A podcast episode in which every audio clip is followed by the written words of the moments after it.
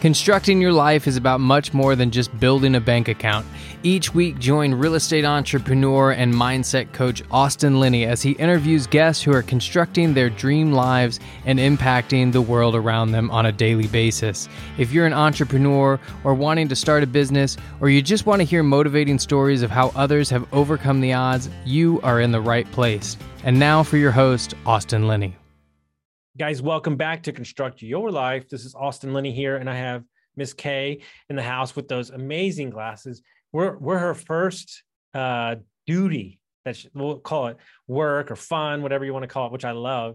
Uh, intentional about her morning, so we're gonna we're gonna warm into her.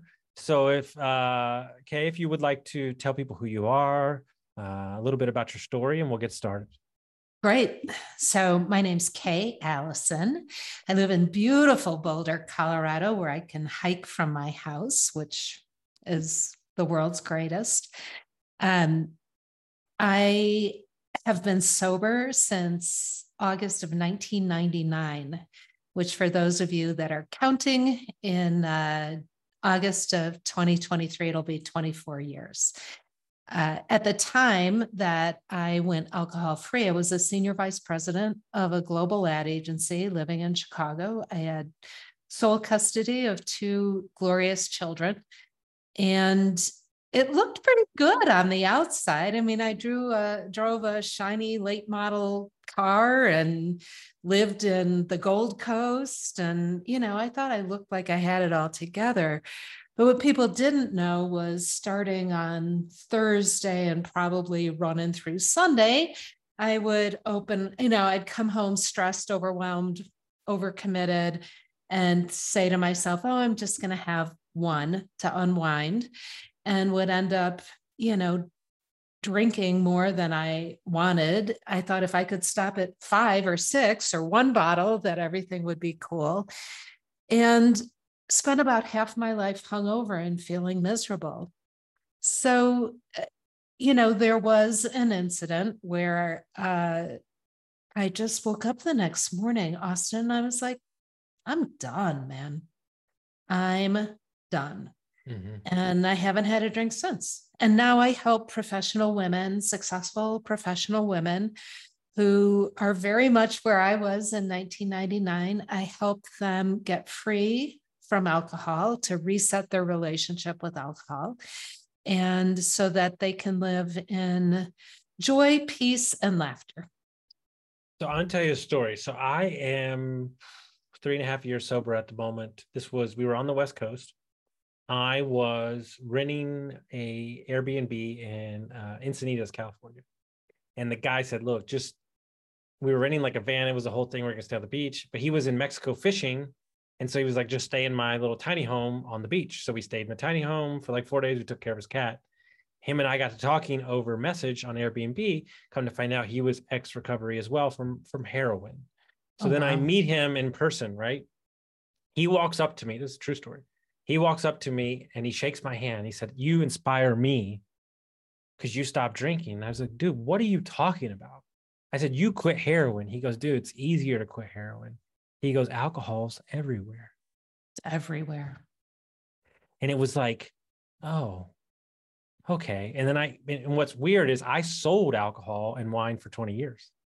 Hmm. So I get not so, weird, actually. so I get it, right? But what's crazy in my sobriety is my last six months as a bar manager, I was sober and I stopped drinking.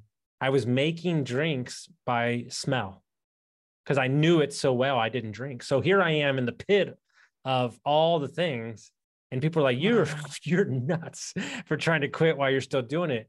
But i if you look at society you know we're we're so um, used to it right? With the football game or travel or everything like that.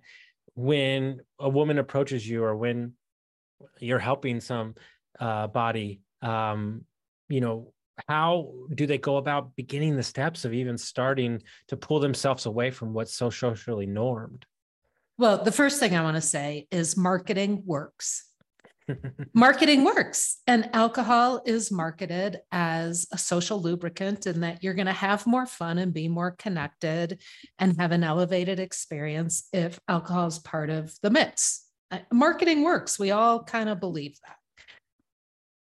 the women who come to me are baffled that they can't control how much they're consuming.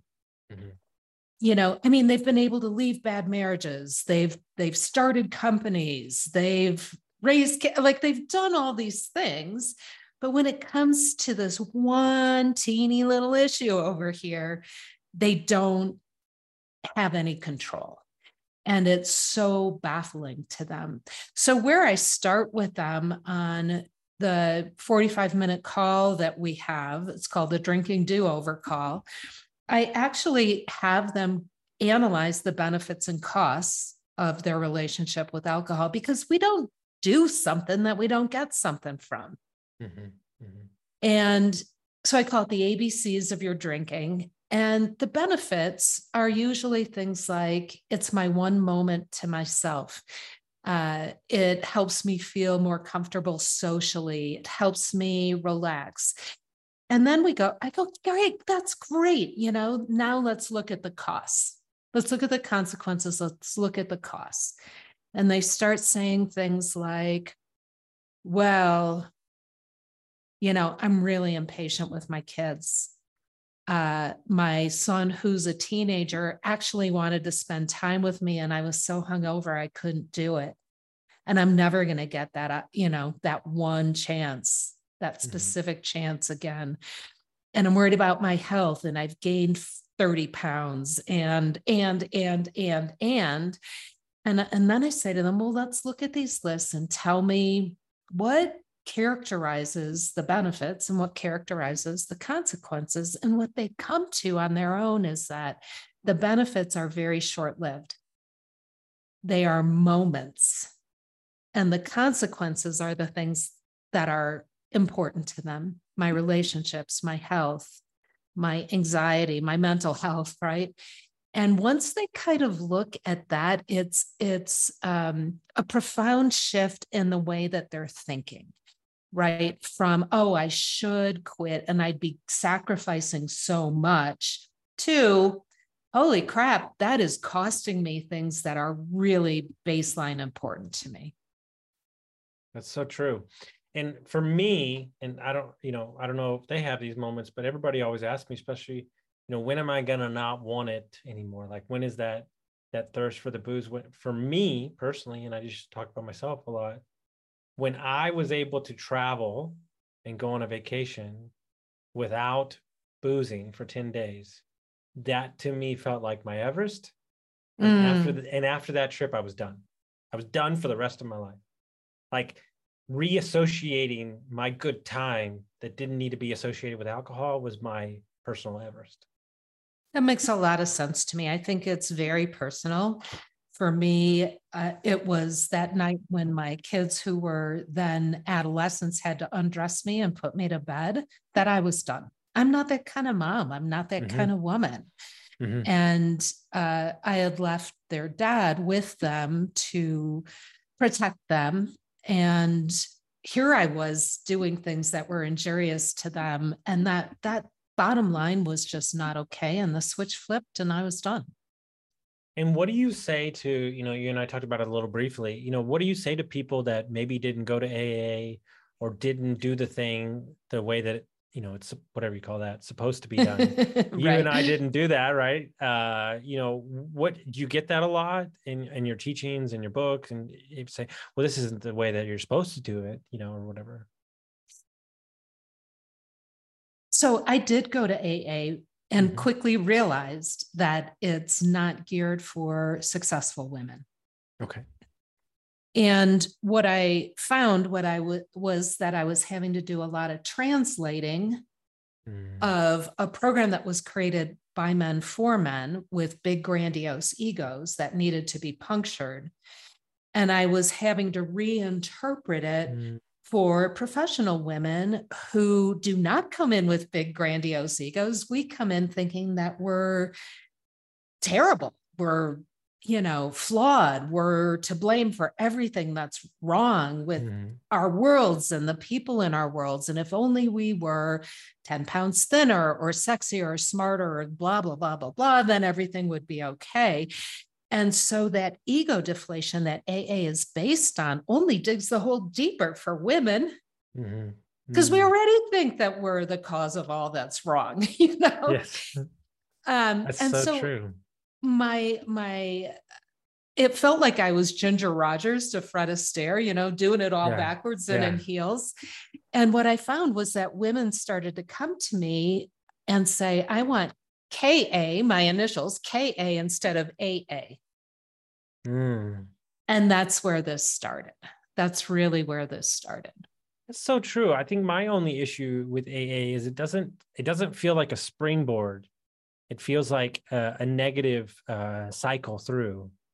Right? I think that's really true. Uh, you know, it's based on very fundamental Christian beliefs. And even though today they say it's spiritual, not religious, it started with a very fundamental Christian um, ideology and has the undertone or the orientation of being pretty punitive and pretty backwards looking. You did this wrong, you did this wrong, you did this wrong. And again, for women who already think we're doing everything wrong, that's not a news flash. Mm-hmm what I find more exciting is to help people envision such a compelling ideal self for themselves mm-hmm. in the future that yes there's stuff that we need to clean up absolutely you know we you know i had to straighten some things out with my ex-husband with my kids with my mom you know like i had to, I had to mm-hmm. make mm-hmm. things right mm-hmm but it's in service of I want to be free. I want to be filled with joy. I want a life of abundance where I watch other people light up. Like that's my mission. Yeah. And I can't do that if I'm still hanging on to grievances and injuries that I'm dragging along behind me from the past. So there's a place for getting free from that but oh my god I, i'm so much more attracted to creating the future mm-hmm. than i am continuing to rehash the past for the rest of my life no my belief is that when you're trying to uh, create change you need to be strong enough to stand up to your past not let it own you meaning that you might have to do some work prior to and then go back and address it not the other way around it's like i don't like me mentally i wasn't prepared to to look at that. I needed to get to a let's call it out of the water, right? Enough to be able to stand on my own two feet and then address the truths of my past, not the other way around. I really agree with that. I think that um, well, since the time of Freud, our culture has believed that it's a straight line between all the stuff that happened to us when we were kids to how we are in the world today. Mm-hmm. But there's research more recently that shows that actually it's your vision of your future that's more determinant for how you show up today than anything that happened in your past. Mm. Which is why I lean into the future. Plus, in a former career, I was a futurist. I helped Fortune 200 companies what? invent two billion dollars worth of new products and new business models. So my bent is always, what can we invent? What can we create? And I'd much, I'd find that so much more compelling than beating myself up for decisions I made when I was 18. That's so true. So for you, and and we'll dig into the book since that was kind of your background, where was the book kind of easy for you to like come up with the idea and create a product? Like that was already in your repertoire to be yeah. like I can do this. Because you know when you put those words on paper you know a lot of people have you know those are the words that are going to live there. You know a lot of people have trouble uh, writing books but if that's what you did for a career i mean i'm sure it was a little a little easier for you. You know the best advice that I got was this is how you feel about this and how you're thinking about this as a snapshot in this point in time. Mm. And write it, get it mm-hmm. out. And then as your thinking evolves, write the next one. And uh, I found that liberating because if I had, you know, like I keep working and exploring and learning and experiencing things and if I had tried to make it contemporary, I mean, it never would have been done. So at some point, it was just like, we're going to call this good and we're going to move on. Yeah. Was it uh, John Maxwell said, he said, at some point, you have to realize that the words are going to live on the page and you can't do anything about them. Can't he's do like, a darn thing about it. He's like, the moment you write it, he's like, he's like, it goes to print. And I'm like, oh, I should change that. And he's like, absolutely. Yeah. He's like, can't do it. Can't do it. Uh, you know, for me, it's like, I feel like everybody has a book inside them, regardless if it gets printed or not. And it's not even the fact, right? Um, I just interviewed an author before for this as well, and I, I told him the story of my father and, and and all this stuff, and him not writing that book, maybe me and my father wouldn't have reconciled. Like so, like he doesn't even know me before that interview, but like that's the ripple effect of a book. That's a ripple effect of a podcast. That's a ripple effect of a social media post. And I think when we look at it from that point of view, then you can drop your personal stress on needing it to be something that it's not and just let it and just put it out there. Let your music live out there. I also am a big fan of aiming for 80%. Okay. What's that? Aim for 80%. Well, 100% is like my 100% is probably 150% for other some other mm-hmm. people. Mm-hmm.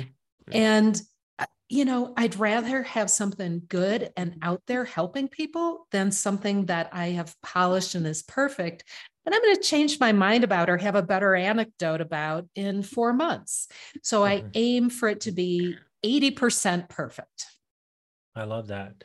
When you, is there like a fundamental, like one or two like foundation points that you see in the people that you help uh, is there something that's a through line between all those people or does everybody show up with a unique story and their unique kind of understanding uh, no the the unique uh, the um i mean the circumstances of course are different of course, of course. but as i was saying before the the common thread is these are accomplished people mm-hmm. and there's this one thing that they cannot no matter what they do, they can't seem to make a dent in the way their relationship with alcohol. And that is so perplexing to these women. The good news is most of them have coaches and have done courses and have done a lot of work to get where they are.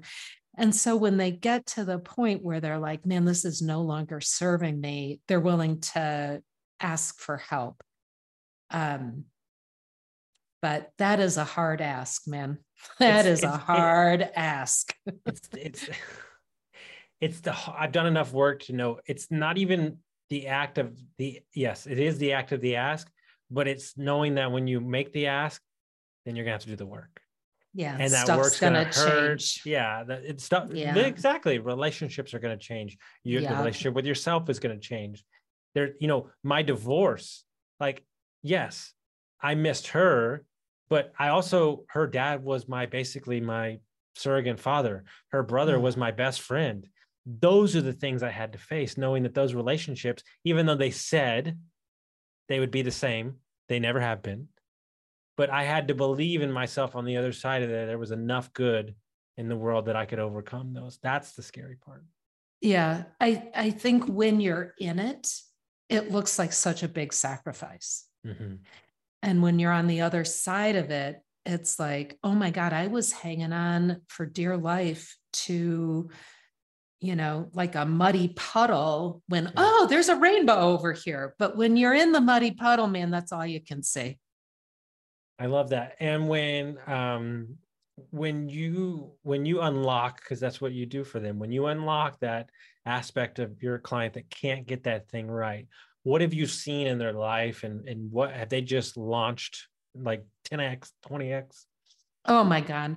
It's i think that when you're in it you don't realize how much energy you're draining from a being checked out because you're numb b being hungover and c the amount of mental energy you're burning all the time thinking about could i drink tonight? How much am i going to drink? How do i feel? Da-da-da-da when when you stop leaking that energy oh my god your life takes off like a rocket you know, I've had people go from, you know, credit score of 400 to 800. Mm-hmm. I've had people go from not being able to maintain a romantic relationship to, you know, together with somebody for 10 years and getting married.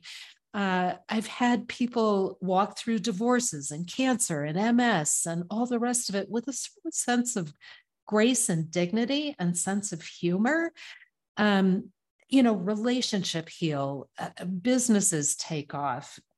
Hmm. But fundamentally, beyond all of that, you know, the bells and whistles or the the gifts and prizes, is that people like themselves. They feel mm. comfortable mm. in their own skin and their their consciousness is just at a different level where when people start they're so trapped in their egos and they're so trapped in their mm-hmm. bodies and what i have found and and i'm curious to see if you relate to, to this when we drink or use it's um, all of the slang terms are demolition oriented Mm. Right. So we're smashed, we're annihilated, we're wasted, we're stoned. Right. And it's kind of like we get out of our prison of this ego self and we get connected. We get connected to something greater than ourselves, be it another person, be it feeling comfortable, being, be it whatever. Right. And so the true healing and release comes when you can access that and be primarily in that connected space, not just trapped by your ego. So many programs out there really help you get outside of the booze and, and detox and change your thinking about alcohol. And that's great. But to me, that is the starting gate because what's on the other side of that, in terms of changing your consciousness, changing your energy, that's where life really gets cool. I never, I never thought about getting smashed and all that stuff and getting. I never thought about that ever. One of the guys I met who ran a couple recovery centers in Austin, they take the kids hiking, and that's or, or you know guys hiking. That's when they open up because they're not you know in this thing where they're like defensive and and and stuff like that. This is this is a real story. This happened. It's 100% true. I swear to God uh, ice storm in Austin. I'm driving down the road. I get a phone call from a guy that I hadn't spoke to in years. So I'm like, if he's calling me, this is a weird call. Puts me. He said, "Hey, man, my brother-in-law sitting right next to me. He won't stop drinking. He wants to kill himself. This whole thing, right?" And yeah. so he says this, right? And he can. The guy can hear me, and and I get on the phone with him, and in the background, my buddy is saying, "Stop drinking." And I said, "Hey, man, pardon my language." I said, "Hey, shut the fuck up." And I was like, "Stop talking." you did you call me? Let me handle it. And so I said, Hey man, keep drinking. And he's yelling at me. He's like, What are you doing? And I said, Stop talking. I said, I've got this. Okay. Like I was like, I was like, drink another one. He's like, You're not gonna tell me what to do. I said, No, drink another one. Have a double. And he and like at that moment, you could feel the energy just like. And I said, Hey man, can you do me a big favor? I was like, before you have your next drink, could you have a water? And he said, Yeah, I can do that. And then I said, and then we, and then I kind of like got him on my side. And then I started talking about his son. And then we kind of like got him and then he stopped drinking. People that haven't been through, like you and I have, mm. they have a tendency to deal with it the way they know how to. But when you have been through it and you understand the psyche, it's not about like I didn't, I, me, I wasn't even drinking at the end to enjoy it. I was drinking oh. it because subconsciously, and you know what I always tell to my clients, it really messes with them. If you really want to know when you're when you're abusing alcohol and you're totally checked out, you drink vodka. And then, and he's like, "What are you talking about?" I said, "Well, that's because you don't care about flavor anymore." And he was like, "Oh shit." And he oh, was oh, like, "I was a big vodka girl."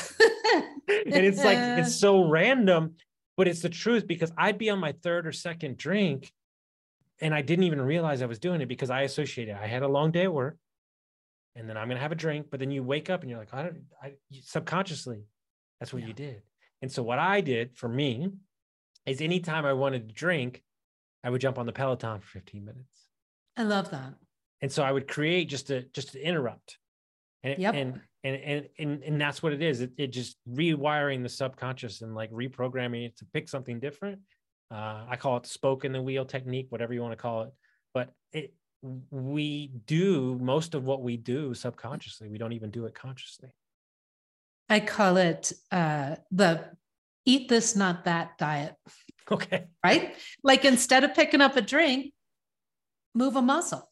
Instead yeah. of picking up a drink, meditate. Instead of picking up a drink, have an orgasm. Instead of picking up a drink, like, you know, seriously, there are ways to get hits of dopamine that do yeah. not involve alcohol. Dude, it's like it's like trying to turn on the song Celebration by Kool and the Gang and not be excited. like it doesn't exist, right? But True. we create what we create these traps in our world, right? What I my joke, because I, I played a lot of sports, like my joke is don't get your new routine, your new boo, your new morning routine or not drinking, don't take it on the road until you mastered it at home. I didn't go out to bars right for you know six months or a year because I, I just mentally not that I was going to drink, but I just didn't need to be around that energy. Now I'm a master bartender. I'll make drinks for my my mentors, my friends all day long. I don't care. I still romantic about booze. I sold it for 20 years. I love winemakers from Burgundy. But that doesn't mean that I need to enjoy that. But I enjoy the story of the booze and I can make it for you. I can sell it. But but I wasn't in my first couple months, I wasn't ready. Now I could care less. It doesn't matter because I've done enough time. But I think a lot of people put themselves in situations mm-hmm. that they shouldn't be in when they're not ready yet mentally to handle it. I concur. It's really true. Like now doesn't make any difference to me, but I wasn't there in my first year. Just wasn't. No. When I I was a road manager for a, a country band for three years in my late twenties, and you had a rule: uh, never put yourself in a situation that you shouldn't be in in the first place when you're on the that. road. You know, well, like, there you like, go. Right? it's, like, it's like one of those things. It's like that, you know, the joke, right? Parents say nothing good happens after one o'clock. It's the truth, right? It is and, but, the truth. But but but what I here's the here's the rub though. Here's the rub. I think that adults, especially, purposely put themselves in that situation so they can mess up, so they give themselves an out, so they can yeah. blame it on that instead of actually Absolutely. doing what they do. Yeah, so, yeah I think that great. makes a lot of sense. Yeah. So if people want to find their book, they want to buy it, they want to reach out to you, how would they do that? Best way is to come to juicyaf.life forward slash book, and that'll take you into my world. Best website domain in the history. it is kind of fun, right? It's so great. It's so great. I, I see, see the shirt line, everything. It's so amazing. Oh, it's so funny. Like I have, you know, people that I work with that are my age, and they're like, Ooh, I don't know if you know this, but kids today think AF. And I'm like, Oh, Jesus. yes, yes, it's on purpose. I love it. Guys, if you got some value from this episode, send it to a friend, and we'll see you next time.